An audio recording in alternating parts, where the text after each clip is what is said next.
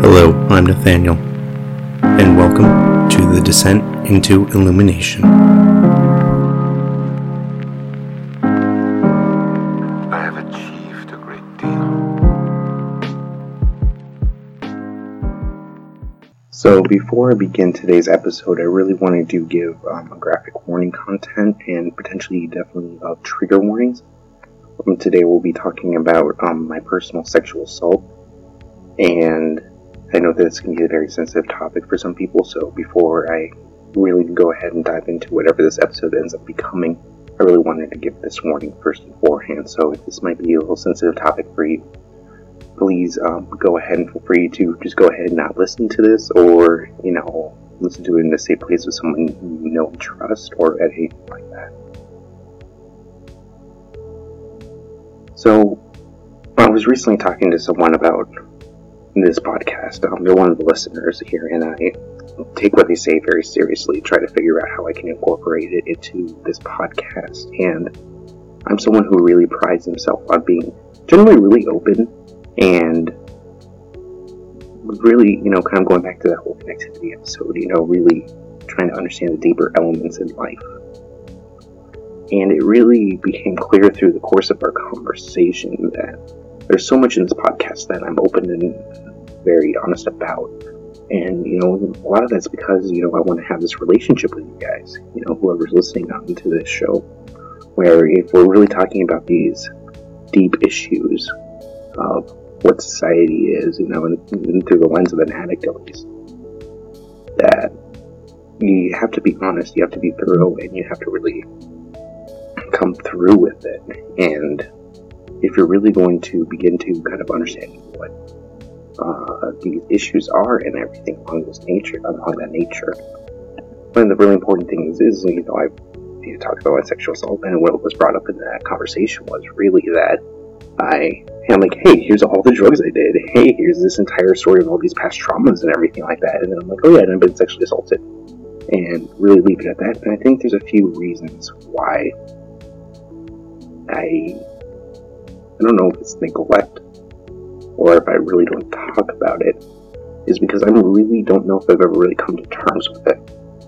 And I'll really get into that after the end of the story. I'm also going to, I did write actually for a friend who does uh, another YouTube channel um, about her story of self harm and everything like that. And I'm, I'm go ahead and see if I can plug it at the end of this as well. I believe her Twitter is self harm harmed unmask, and same thing with her YouTube channel, but I'll see if I can go ahead and provide a link in my description as well. Um, and I wrote a victim letter for her, and I haven't shared it on there yet. In fairness, there's only probably about a handful of people that know about my sexual, actually know my sexual assault story. And judging by how many people currently listen to this podcast, there's maybe about a dozen more. But that's okay. It's an important thing to talk about. So, I guess the story really begins. It's in the midst of my active addiction. It is been kicked out of my parents' house several times at this point. Um, wasn't really allowed at my my father's or my mother's place. Um, because they needed as a healthy boundaries. I don't blame them at all for kicking out. I was bringing meth and needles into the environment. It wasn't really a trustworthy person, to be honest with you.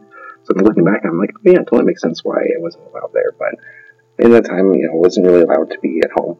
It wasn't able to sustain the income to have my own home. So I was bouncing around from friend's house to friend's house.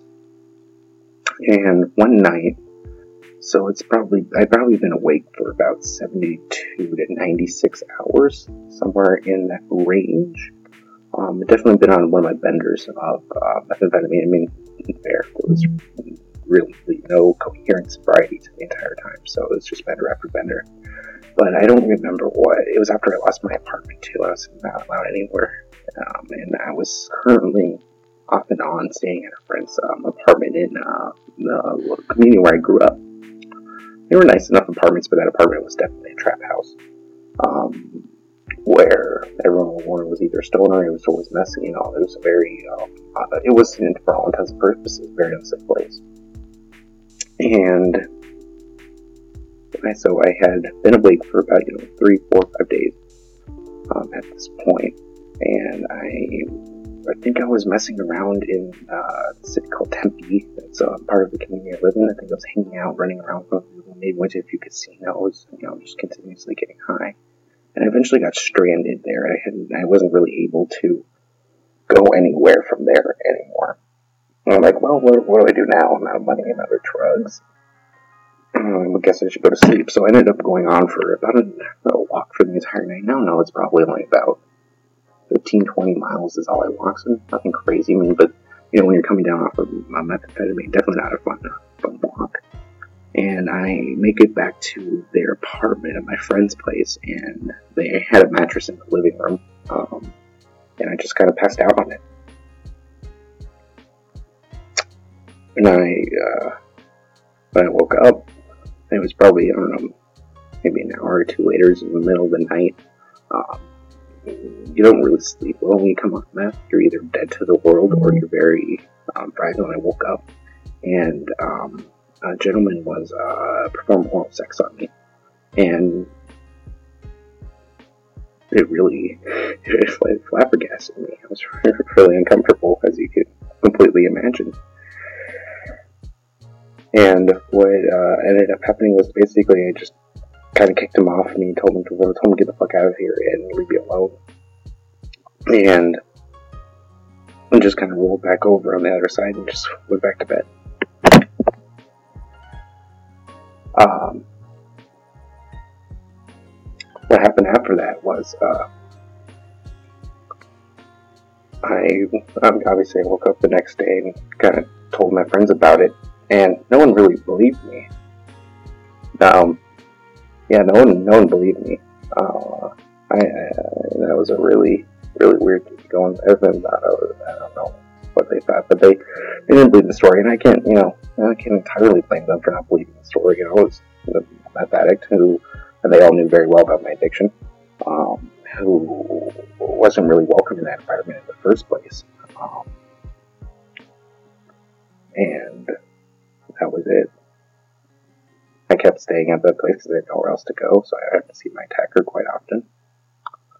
Um, and eventually, because I kept saying things about it, you know, um, I would never say it directly, you know, the attacker was there, but when we were smoking weed on the patio or something like that, I'd bring it up to my friends on a couple different occasions. And again, no one really believed it. And I don't know if they were, or, I don't know why no one believed it, but nothing ever came of it. Um, and so uh, eventually, they ended up getting me kicked out. My attacker ended up getting me t- kicked out of the apartment because he said I was stealing stuff, when in reality, that actually individual was stealing stuff from other people. So I got kicked out of the one place where I was able to stay, and that's the first time I ever really experienced sleeping on the streets. Um, from that, you know, it's probably about a week and a half time span, roughly, roughly a week and a half. If my memory serves me correct, I don't know, all my days ran together back then that was it. I didn't really deal with it ever since then. You know, I've come to find out that um, this person actually attacked almost everyone that lived in an apartment or would stay at that apartment and would pass out. I was, um, I don't know if I was the first person that got attacked or what, but uh, it, I wasn't the last. That, that, that, scares me. They still watch this day. I never filed a re- police report or anything like that. I didn't even think to file a police report. Um, I mean, my friends didn't believe me. I was living in that environment with them. I was also a meth addict. Who was going to believe me? So, that's that. That's my you know, sexual assault story. Uh, a lot of people got sexually assaulted. And here's the weird thing about it, though. Is I feel horrible um, about it still. And the, this amazing feeling where I was at my most vulnerable point um, this feeling that I had no agency over my own body at that point. I mean, this is someone who's coming off of a five day meth bender who's dead to most of the world at this point in his own eyes. Um, trying to just get some sleep to feel okay and human again. Uh, waking up and someone just takes away their last bit of agency.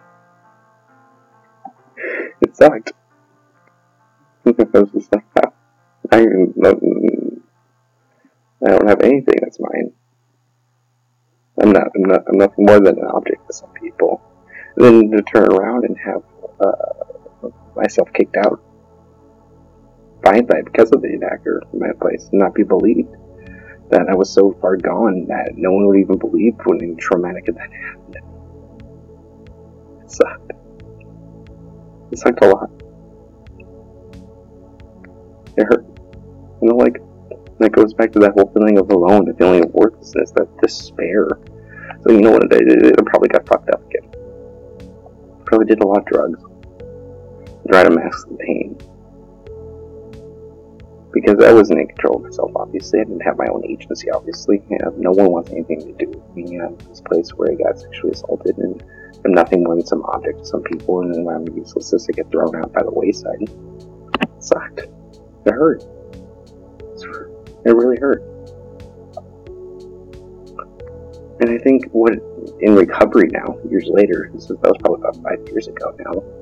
Um, this is the first time I've really ever seriously tried to talk about it or process it even.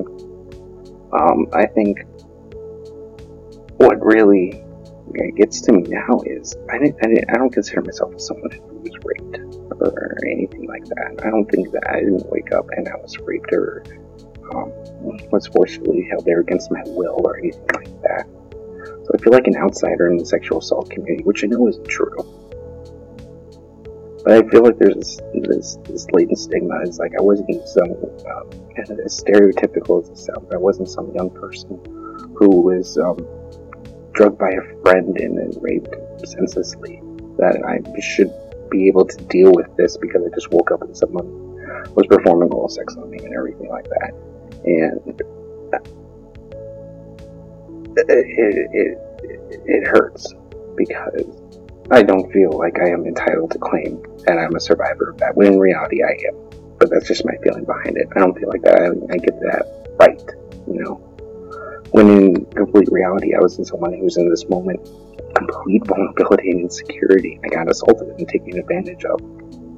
And then got, friends being this trash and everything like that, and no one believed my story or anything like that. It's such a feeling of despair and hopelessness that even, you know, years later, that there's still this part of me that feels that. That's just this shame with it. That I'm not worthy of being able to say that I survived the sexual assault because I never got raped or anything like that. That I get just got woke up and somebody was fucking sucking me off. It hurts. It hurt a lot. It hurts still down to this day. Learned to deal with it. I've had healthy relationships since then. Don't wish that upon anyone. It's not something I really talk about on a regular basis or anything like that. I think I, I remember definitely I hurt myself over it several times. I definitely cut myself quite a few times over it. But those aren't healthy ways to deal with it. And they're not how I deal with it now. At least I don't know if I can really say I deal with it in a proper healthy way now. I was very vocal about it back then. I was very sympathetic to, or not sympathetic, but empathetic to the individuals that I know that got sexually assaulted from that individual afterwards as well. Um, and I want to help maybe give them a voice by saying these things as well. Because I know I know the individuals that got assaulted, no one said anything about it. Um, there's probably a group of four or five of us at least. And uh, maybe even hopefully in some way this calls um, that individual that assaulted all of us out out a little bit. That'd be nice. But the ways I deal with it now is I, I, I talk about my friends, you know, a few really close friends of mine um, that know all the details and everything like about it, about that feeling of vulnerability and insecurity and not having own control my own body and my own agency and everything like that. And that, that feeling of uselessness that no one will believe me even when something horrible does happen to me and that I'm really uncomfortable about and, you know, continuing to have to see my attacker. Actually, I know where my attacker still works to this day. Um, and it's at a, a, restaurant that's not far from my house. And I'm just, I just every time I see him, I instantly go back and wonder if he's still hurting people or what happened with that. But I talk about those things now. I'm able to process them. I'm able to still have these healthy relationships even without it. I don't really know how to, uh, how to properly even express the feelings I have with it because I haven't honestly properly taken the time to actually feel how, express how I feel emotionally about it. I don't, I don't know. I just know I hurt and I'm scared about it. I hate talking about it makes me uncomfortable in, in the worst sense of understanding my emotions. Uncomfortable. And I, I'm not sure I'm probably able to even process it. I don't think I'm completely hate it. I just know I get this twisted feeling in my heart and my stomach, and I'm just like, oh god, I have to talk about this. It's, I'm not, not a victim. I didn't, I didn't get raped. I didn't have anything, you know, truly traumatic happen. I was kidnapped. I wasn't drugged or anything. I mean, I was literally drugged. I was on drugs. But he didn't drug me or anything like that. This is important because this happens to so many people. These little microaggressions that happen that the people who have these unwanted sexual advances happen to them, and there shouldn't be any tolerance for that you know, as an individual that was in his teenage years who was very trying to figure out his sexuality with anyone, I never forcefully forced myself onto someone. I never once, you know, forcefully inserted my penis or made performed oral sex or anything like that on any individual that didn't want it. I was definitely awkward and, you know, probably, you know, made some lewd comments one times when I shouldn't have made lewd comments or something like that. But you never went as far as to take someone's agency away. At least I hope I didn't because that is such a feeling of despair and hurt, and it makes me wonder if that I, I am this person that's wonderful and, and worth having things and everything like that. If someone can just treat me like an object like that, no one should ever have to be sexually assaulted. No one's that's no one's fault. I don't care who you are. If you've been sexually assaulted, you didn't deserve it. You deserve so much more than that. You deserve the moon back, and you're worth so much more than that. That's all I can say is that you are a beautiful individual who deserves the moon and back and more, who can go out and conquer the world in the story of resiliency because you've lived through this traumatic moment. You've lived through this thing. If you've been stripped of your agency because you were attacked and raped or assaulted or anything like that by an individual and chose to get up and continue moving on with your life, you are the strongest person I know. You are beautiful. You are an amazing story of resiliency, and you are worth so much because that is one of the hardest things I can imagine anyone having to do. And I'm proud of you for it. I don't know what the proper way to deal with it is. I don't want to claim to know the proper way to deal with it is. But I'm proud of you for taking that next step forward. So, without further ado, here's my um, to my attacker letter in one moment as I, you know, I'm totally prepared and decide to take my time it and pull it up. Ah, here it is. Too smiley. You fucking bastard. I was in a place of isolation and destitute. I was homeless. I was unwanted. I was intoxicated by the manna of infinity. It had been days since I slept. Sleep was the rarest of treasures for me at this point. More of an esoteric find was that it was behind an open door of my last refuge. Sure, it was a trap house with Taco Bell, Taco Bell wrappers on the floor, hookah coals staining the carpet with their permanent burns from a fading ember, a mattress carelessly thrown in the living room. That was Shambhala, the kingdom of heaven. Was my refuge, a place to be home with friends that were family a toxic family, still just strung together by a lasting fading memory. But the last place to stop by. I had walked all night for miles, bloody coming down from my mighty high, just to rest for a moment.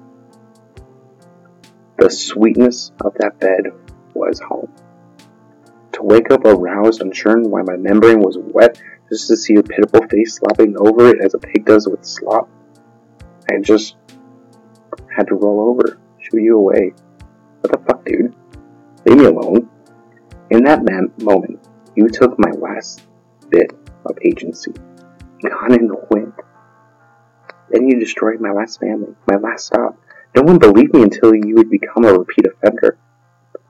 Gone was my last stop. Gone was any chance to find or rest. The only option left was to walk walk, walk, walk, walk, walk, and fucking walk. I cleaned myself up, got the job, the education, got a few girls in the time period too. And I've slept in my own bed for years now. But I still just walk and walk and walk and walk. Because in a moment at my deepest low, desperation, a craving for a slight relief, you took what was not yours and would take years to realize how much I hurt. Fuck you. I still walk. Call the delusional.